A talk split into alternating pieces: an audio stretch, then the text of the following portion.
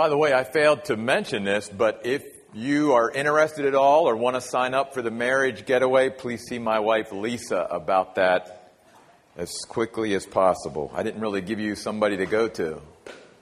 Got you all stirred up, nowhere to go. Romans chapter 10. We're traveling through the book of Romans.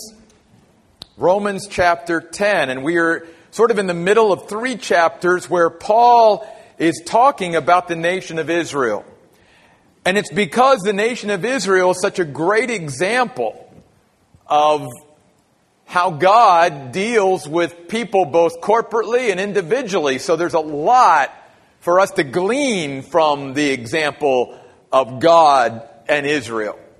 The other thing is that Paul in these chapters is laying the foundation for the practical exhortations that are going to begin in chapter 12.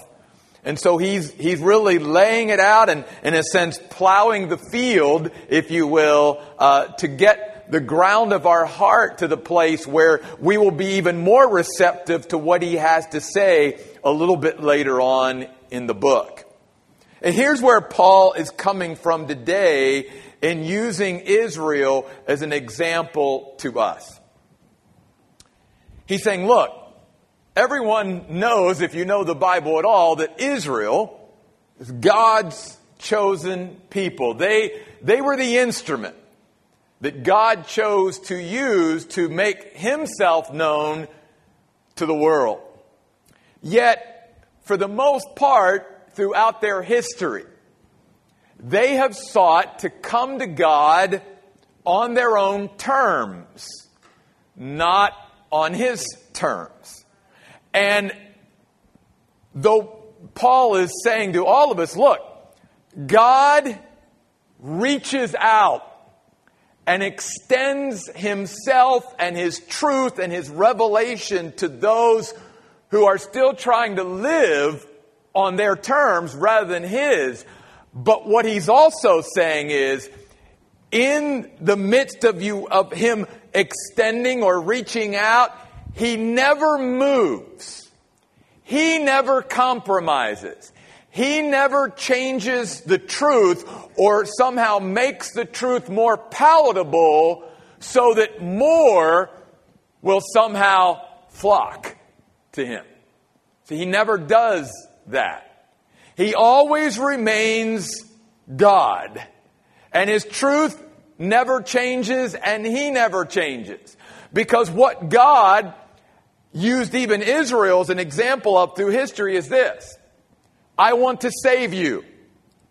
I have a purpose and plan and design for your life. We talked about that last week. But if you're going to find me, and you're going to find my purpose and plan and design for your life, and even to this, if you're going to truly enjoy life, that you're going to experience the abundant life that I created you to have, then you've got to learn to start living life on my terms, not on your terms. See, God even says in His Word, the way of the transgressor is hard.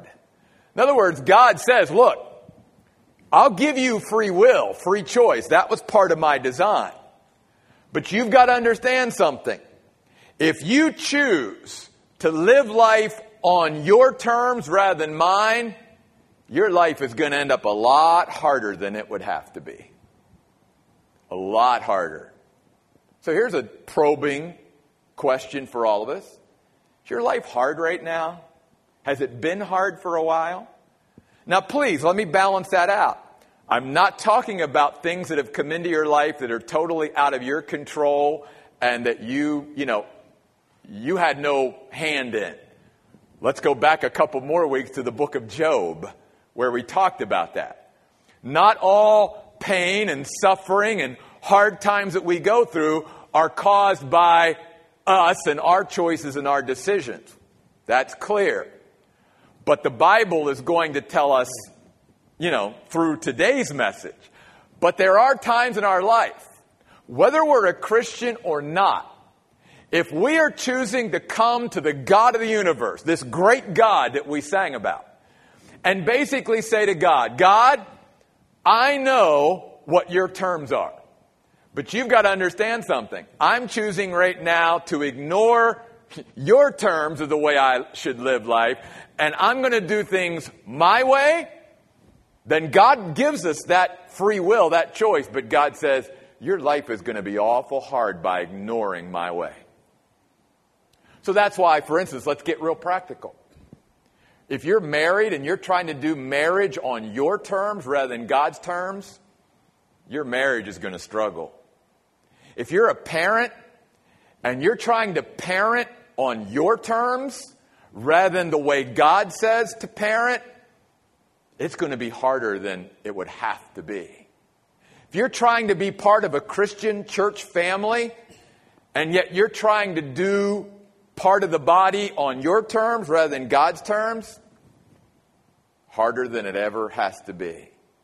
You're out there trying to be a representative for God in the world where you work and where you go to school and all of that, but you're trying to do it on your terms rather than God's terms. Oh, it's going to be harder. And what God is saying is look at the nation of Israel. Look at the history of my chosen people. Have they not had it hard throughout their history? Harder than it would have had to have been? Yes. And there, it should be a great example to us, and it should be a great motivation to us to not be like Israel and to make sure that when we come to God, that we come to God on His terms, because that's the only way we're truly ever going to have salvation and find God. And then once we do have God in our life as a Christian, let's make sure again that we're living life according to God's terms and not our terms, or else it's just going to be harder for us. And do we really want life to be that way? I mean, let's face it. God says about salvation if you want to be saved, I'll save anyone and everyone. But you've got to come my way. You've got to come through Jesus Christ alone. He is the way, the truth, and the life, and no one comes to God except through Him. There is salvation in no other name under heaven given among men whereby we must be saved. There's only one way. And yet, throughout history, the majority of humans have said, you know, if I'm even interested in spiritual things or believe in a God or whatever, I'm going to come to God on my terms. I'm going to make my own way of salvation. And I'm just going to bank on it that God's going to accept my way. And what God clearly says even through his own people, if you will, the nation of Israel is, you can try to come to me any other way but Jesus, but there is no other way. And I'm not going to change the way of salvation just so more people will come. God's not like, okay, I'm going to scrap salvation through Jesus. Let's figure out what works for you. That's not what happens. It never has and it never will. And God is the same way with us living life. He doesn't look at Jeff Royce and go, okay, Jeff, you know what my terms are. But because you're not really living by my terms, I'm going to change the rules so that, you know, you can be happier. No. God says, This is my word. My word is forever settled in heaven, and it will not change. So that's what Romans 10 is all about. Let's pray and go home. No. We'll, we'll get into it today, just for a little bit. Because there are some key words that really back up what Paul's saying. So let's look at it, the first couple of verses. Paul says, Brothers and sisters, my heart's desire and prayer to God on behalf of my fellow Israelites is for their salvation. I, have always had a passion for my fellow countrymen. And we've talked already about that. But he says this I can testify that they are zealous for God. Hey, they have a zeal. That they get excited about spiritual things. No doubt about it. They, they have a great spirit for spiritual things and for God. But notice what Paul goes on to say. He says, I can testify that they are zealous of God, but their zeal is not in line with the truth. And that's why Jesus even said, You want to come to me, you want to worship the Father, you've got to learn to worship Him in spirit and in truth. Because if we're not willing to come to God in truth, according to what He has revealed, if we're not willing to come on His terms, and we somehow make up our own terms to come to God and live for God, then again, God gives us that choice, but God says, you'll pay for that choice. Life will be harder because the way of the transgressor is hard. And the word transgressor just means one who ignores God's terms or God's way and tries to make their own way. And this was Israel. And so notice Paul says too, I don't care how excited you get about God. Israel is a great example of people who had a, a, fervent spirit for spiritual things always. They've always been a very religious people. But Paul says it means nothing because they never were in line with the truth. They were always trying to come in their spirit to God on their own terms, not the truth that God had revealed. Notice he goes on to say, for ignoring the righteousness that comes from God, verse 3. And by the way, that word ignoring means to willfully and deliberately. In other words, it's never been a case with the nation of Israel that they didn't know God's terms. They didn't know God's way. God clearly revealed it. In fact, the Israelites, even back here in Bible times, knew their Old Testament scriptures better than probably any Christian today knows their scriptures, Old or New Testament. It was never a matter of, oh, Israel didn't know what the scriptures said. Man, they grew up in church. They were taught verses of scripture from the time they were born. And if you asked them to, to, to give a reference and to quote scripture and stuff, man, they could do it. But all that knowledge, there was a disconnect. Because with all that revelation and knowledge, it never occurred to them to start living by God's terms through that revelation instead of trying to create their own way of doing things. Somehow that never translated. And that's what God wants us to be careful of. That's why Israel's such a great example to New Testament Christians. Because you can be a Christian that goes to 100 Bible studies a week. And you can fill your head with the Word of God and try to do it as well as the Old Testament Israelites did it, or the Israelites in Jesus' day or Paul's day. But if it never comes down to building in us that desire to say, God, I'm not going to live by my terms, I'm going to live by your terms, then all that knowledge and all those Bible studies and all that isn't going to mean anything. And Israel is a great example that God has stood out in history and says, see, see what happens to a group of people who knew me but weren't willing to follow me? That's what happens. Look at Israel. So he goes on to say, they ignored willfully and deliberately the righteousness that came from God and seeking instead to establish their own righteousness. Basically, we don't like your way of salvation, God. We're going to make our own way. Instead of accepting the fact that God came down to man through Jesus Christ, the Son of God, no, God, we're going to try to attain up to you. We're going to reach up and we're going to try to be good enough by living up to the law and being perfect and, and minding our, you know, spiritual P's and Q's always. And that's how we're going to get to heaven. And that's how we're going to live life. Notice what he goes on to say. They did not submit to God's righteousness. There's a key word submit. They tried to come to God on their terms rather than God's terms. By the way, this is an interesting word. This word submit in the Greek language was actually a military word. It was a word that was used for those troops that would arrange themselves under the command of their leader.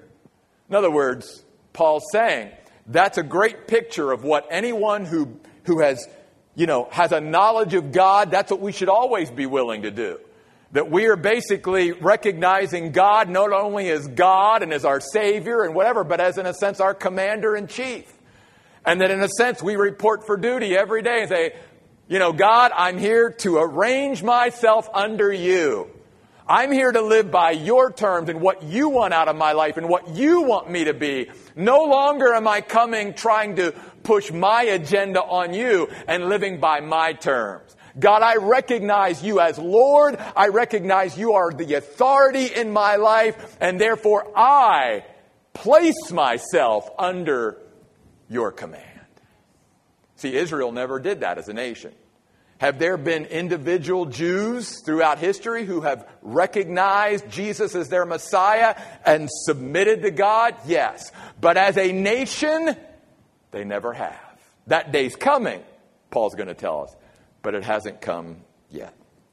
So he goes on to say, Verse 4, for Christ is the end of the law. It means not that Christ does away with law so that the people who follow God are lawless. It means the aim or purpose of the law. In other words, again, God gave the law not as a means of salvation, but actually as a way to show mankind you can never live up to the law. There's no way you and I could ever be perfect and try to attain to the law. So the law was given to show us how we fall short of being, you know, in our own power and strength what we need to be. And therefore the law in a sense points to Christ who is the author of our righteousness that we could never be on our own. And God then wants to use his law to show us Jesus Christ and to say that's how you and I obtain righteousness. That's how you and I are saved. It's not through trying to be good enough on our own. It's by resting in the salvation that's been given to us through the free gift of Jesus Christ. But you and I all know that in this world now, 2,000 years after Christ left, how many people still think I can work my way to heaven? If I'm just good enough, you know, at the end of my life, if God just weighs my good works and my bad works, and I've got one more good work than bad work, I think He'll let me in.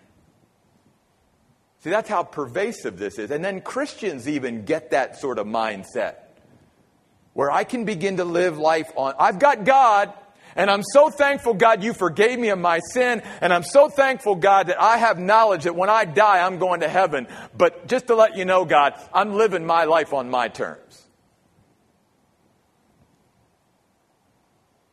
Look out. Because you know what's happened to Israel over the years when they did the same thing. It's been hard. And it will be hard for any of us if we choose to live life by our terms rather than God's. He goes on to say, Moses writes about the righteousness that is by the law. The one who does these things will live by them. Basically, you want the law to be your salvation and you want to live up to it, then you got to do it perfectly. And if you can do it, if you can live up to it, fine, go for it. The problem is, no human being has ever been able to fulfill all the law. Only Jesus Christ was able to perfectly fulfill the law of God.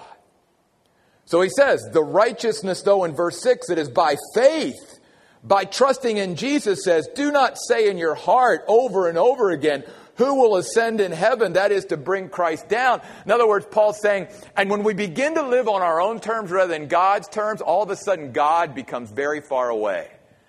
And I think, man, I, I've got to reach out and I've got to keep going in this direction because God seems so far away and I've got to try to, I've got to try to close the gap between where I'm at and God. And what Paul's saying is, God never moved. God always stays where He is. Now, again, He will reach out and extend Himself to us through His truth and through His revelation, but God never moves. If you and I or any other human being feels like God is a million miles away, it's not because God ever took a step away from us. It's always because we as human beings took many steps away from God. And Paul says that's exactly what happened to the nation of Israel. And all they have to do to remedy that is to respond in their heart with what God has already revealed to them. That's why he says, look, you don't have to say, you know, let's go up to heaven and let's bring Christ down. He says, or who will descend into the abyss, that is to bring Christ up from the dead. That's already happened. He says, what do you say? You say that the word is near you. It's accessible. It's right there. It's in your mouth and heart. It is the word of faith that we have preached to you. He says all you have to do is basically submit to and respond to what you already know. Stop living on your terms in spite of the fact you know what God's terms are. That never works, Paul says. So here's what does work. Here's the remedy. Paul says, you know what God's terms are. You move. You repent. You be willing to change. You stop trying to somehow manipulate God and manipulate the situation because you know what God's terms are. Either through the Holy Spirit or through His Word or whatever. You know what God's terms are, but you are willfully and deliberately ignoring it, just like Israel, and you fail to submit to God and say, God, life on your terms from here on out. And I guarantee you this if you or anyone else that hears this message would begin to say, God, I'm going to start living on your terms instead of mine, I'm telling you, not that life is not going to be without trials and pain and suffering and all that. That's part of living in a fallen world. But you will find that some of the things that you just keep sort of striking your foot against, you know, that immovable wall and keep sort of you know, hitting your head over and over again and you can't seem to get anywhere will change because God's favor and blessing will be on you and me anytime we choose to live life on His terms rather than ours. That's what He promises us. And Paul goes on to say that. So notice what he says. Here's the key. Verse 9 if you simply confess with your mouth that Jesus is Lord. And the word confess is a very key word here. The word literally means to agree with God. Again, it goes back to that whole thing about living on God's terms and not mine. When a person truly confesses, from God's perspective, that means you and I, as a human being, have come to a point where we say, God, I agree with you. Jesus Christ is the only way of salvation. And that's how a person gets saved in the first place. But moving beyond that to how we can apply that as Christians, same thing. God wants me to confess my sins.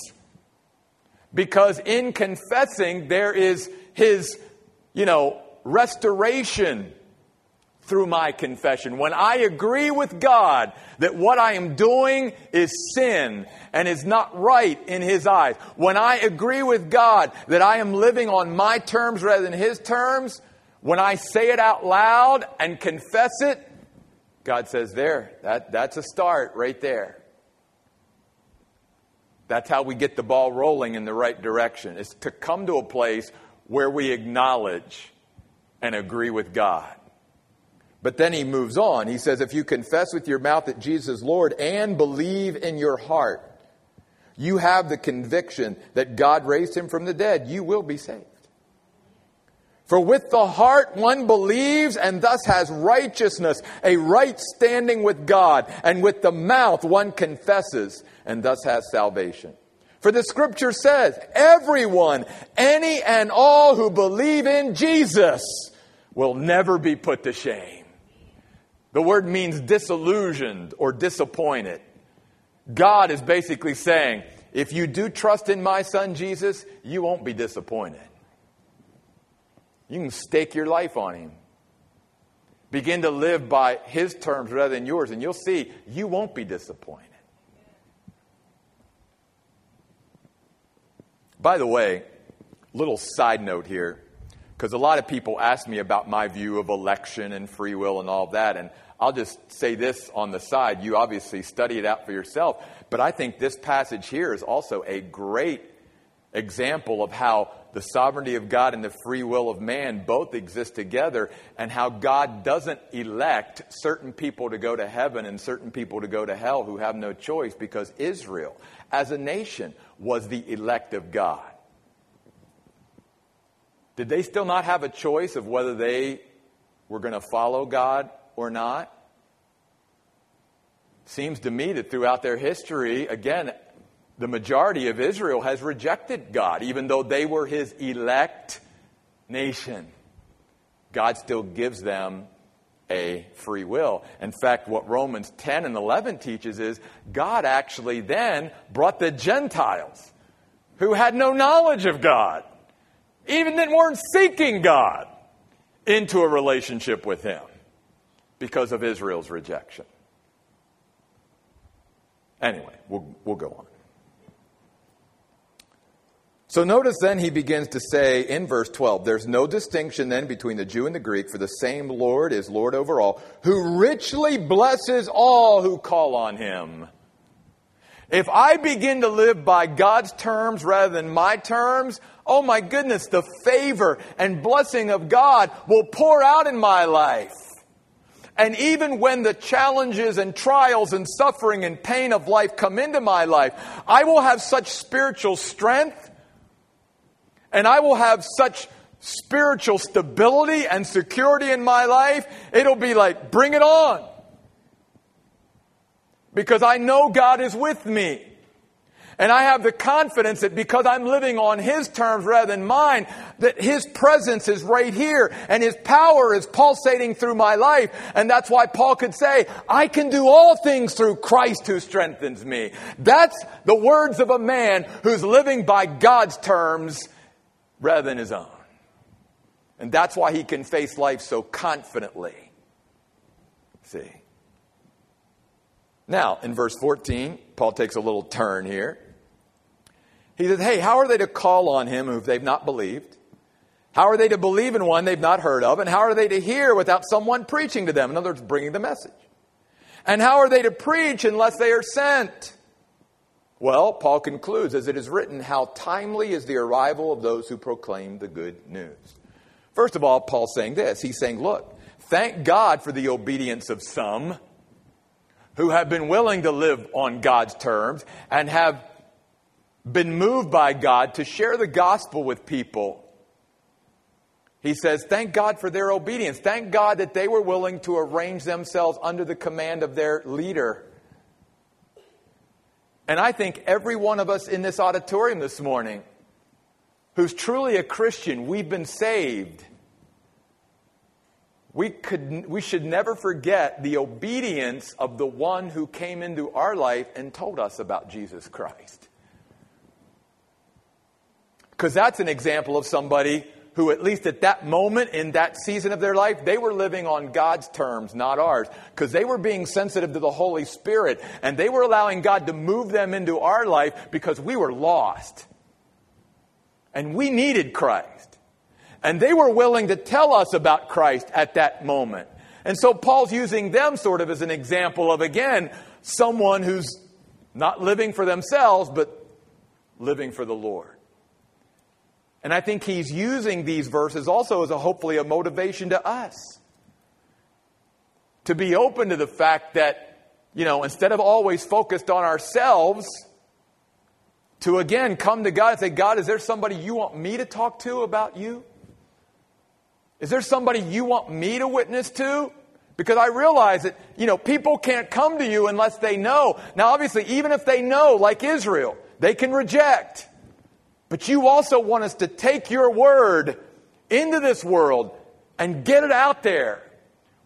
That's all we're supposed to do. That's all we're responsible for, is to plant the seed of God's word. We are never responsible for other people's response. So as a Christian, you could witness to a thousand people in your lifetime and not one of them ever come to Christ. And yet God would tell you in heaven, you are faithful. Because you did what I asked you to do. I'm not holding you responsible for them saying no to me, but I will hold you responsible if I want you to be one of my instruments to go and tell them, and you won't do it. Because you're living life on your own terms rather than on mine. But now Paul also wants to say this. He says there are many people who, you know, conclude, well, maybe they don't know. Maybe they just don't know what God's terms are, like Israel. So notice what Paul says. He says, Not all have obeyed, verse 16. The word means to listen or submit. Again, it's not that they didn't know the word. It's not that God didn't send throughout the nation of Israel, the history of Israel, prophet after prophet after prophet after prophet. It's not that Israel never had the word. It's not that they didn't know what God's ways were. It's not that they didn't know what God's terms were. It was they knew and they weren't willing to submit. They weren't willing to listen. Even Isaiah says, Lord, who has believed our report? These Old Testament prophets, you got to feel for them. I mean, they spent most of their lives and nobody ever listened to them. They didn't have much of a following. But God's going to reward them for all of eternity because they were faithful to Him and to His Word. So notice in verse 17, consequently, faith comes from what is heard, and what is heard comes through the preached word of Christ.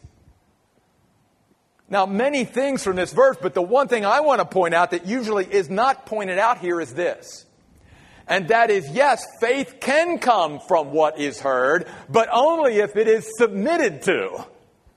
Only if we surrender to it. Only if once we hear what God's terms and means are, that we say, okay, God, I'm living by that now rather than by the way I have been living. That's the only way it spiritually benefits us. And this is what Christians need to hear, and why, again, the example of Israel is such a powerful example. Because again, you could be in a hundred Bible studies. You could read the Bible every day. You could spend time in your personal devotions in the Word of God. My friends, all that you're hearing, all that you're exposing yourself to will never benefit you unless what you are hearing you're willing to follow. That's why Christians can come to church and hear the Word of God week after week after week, and nothing changes. That's why Christians can be in the Word and people go, I don't understand, man. They're in the Word every day. And yet, look at this. But see, all of us, that's what we got to be careful of. I, who am in the Word a lot, can get to the point where, yeah, I'm in the Word, but is the Word in me? Is the word getting into me? Has it captured my heart? Has it gotten to a place where I say, Yes, I know, Lord, that's your way. Let me follow. Because God says to his people, just like he did Israel, you can know the word like the back of your hand. Again, no one knew the Old Testament scriptures better than the Israelites did. But somehow all that knowledge never caused them to be obedient. they were still always, as a nation, saying, God, I want to do things my way. And again, I hold them up as an example even today. Do you see what's happened to the nation of Israel and to the Jewish people for the last couple thousand years? Would that not be a motivation for us to go, I don't want to end up like them? I don't want to live my life wandering around in a desert for 40 years, never getting anywhere because I just failed to live life on your terms, God. That's what Romans 10 is all about. So notice, Paul concludes it by saying this But I ask, have they not heard?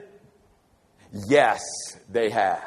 In fact, their voice has gone out to all the earth and their words to the ends of the world. It's not that they didn't know, it's that they knew and they refused to surrender. But again, I ask didn't Israel understand? Did they truly perceive and become thoroughly acquainted with the Word of God? First, Moses says, I will make you jealous by those who are not a nation. With a senseless nation, I will provoke you to anger. In other words, God is trying to stir up his people, Israel, by the Gentiles, by showing them, hey, these Gentiles that you look down your nose at because they're not Jewish, do you realize that as they come to me on my terms, do you see how life is for them? Don't you want that? Why are you working so hard over here? And why is life so hard for you? If you were just look at these Gentiles and see that those who have accepted me as my as their savior, it's different for them. Doesn't that cause you to maybe want what they have? So that's again why God is always trying to move people, but He won't force us. He never forces us because He's chosen free will. But what He does give us in the scriptures and in history are a lot of examples, like the nation of Israel, which is maybe the greatest example of those who said, God, I know what your terms are, but we're choosing to live on our terms.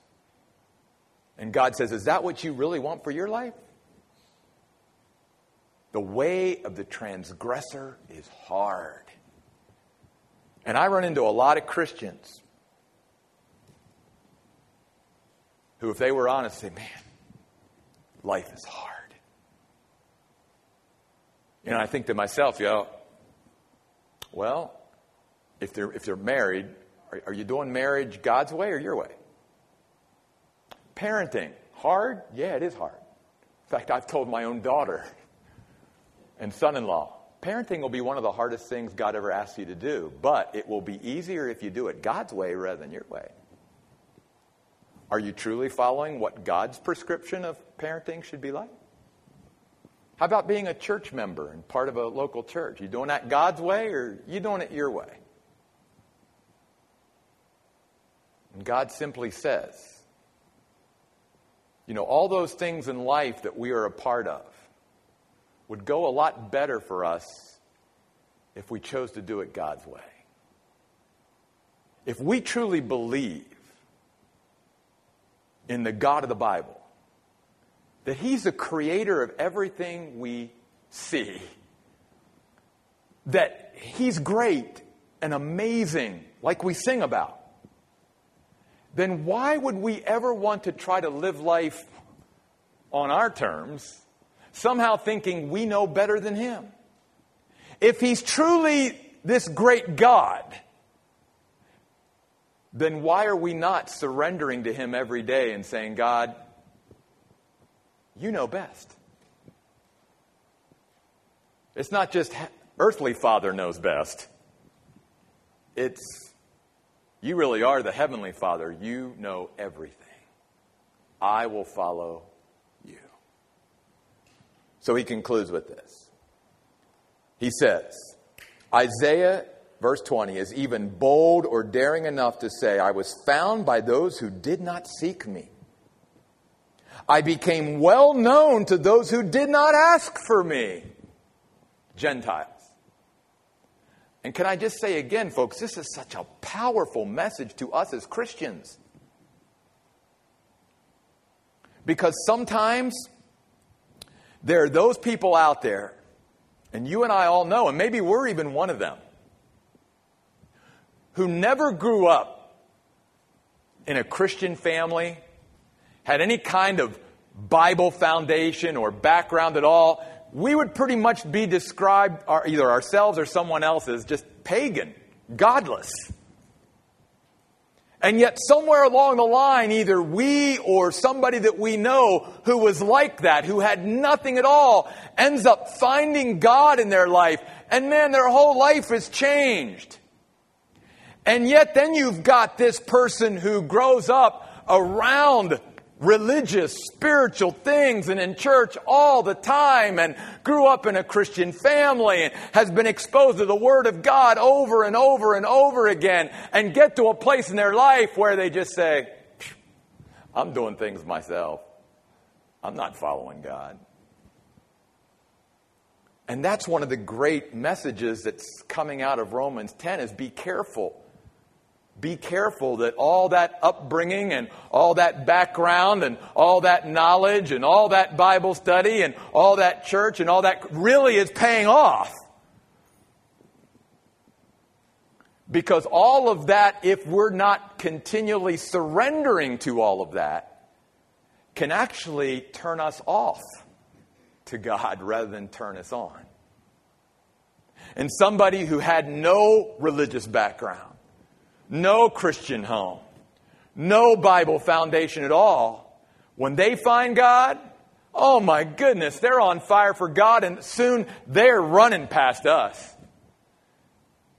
And we're back here as that Christian that we've been a Christian for a long time, just sort of waving at them as they go by.